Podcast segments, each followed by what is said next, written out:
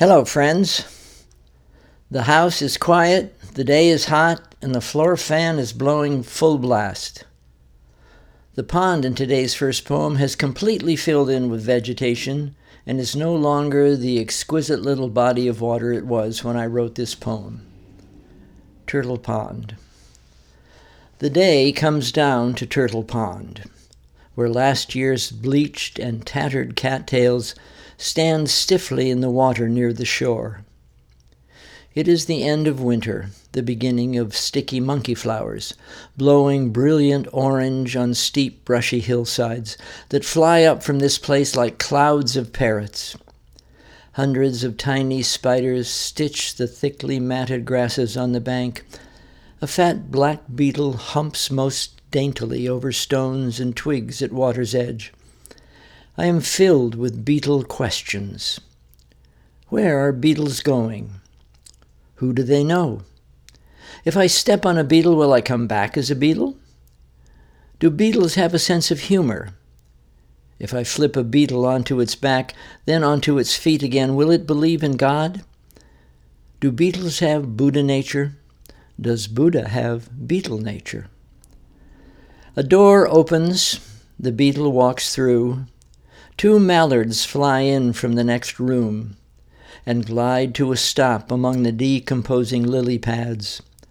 A cold wind shoves its way through the rushes, and through that door and far away from here in the bright, wild back country of my cells, there are ancient ponds like this one that I will never know, where turtles rise to taste the air, and beetles soldier on where an old bullfrog jumps from a log into the cold green water.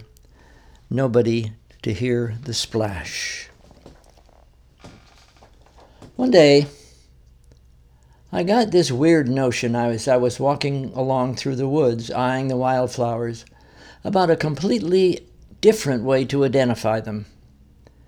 The poem is called We Do Not Identify Flowers.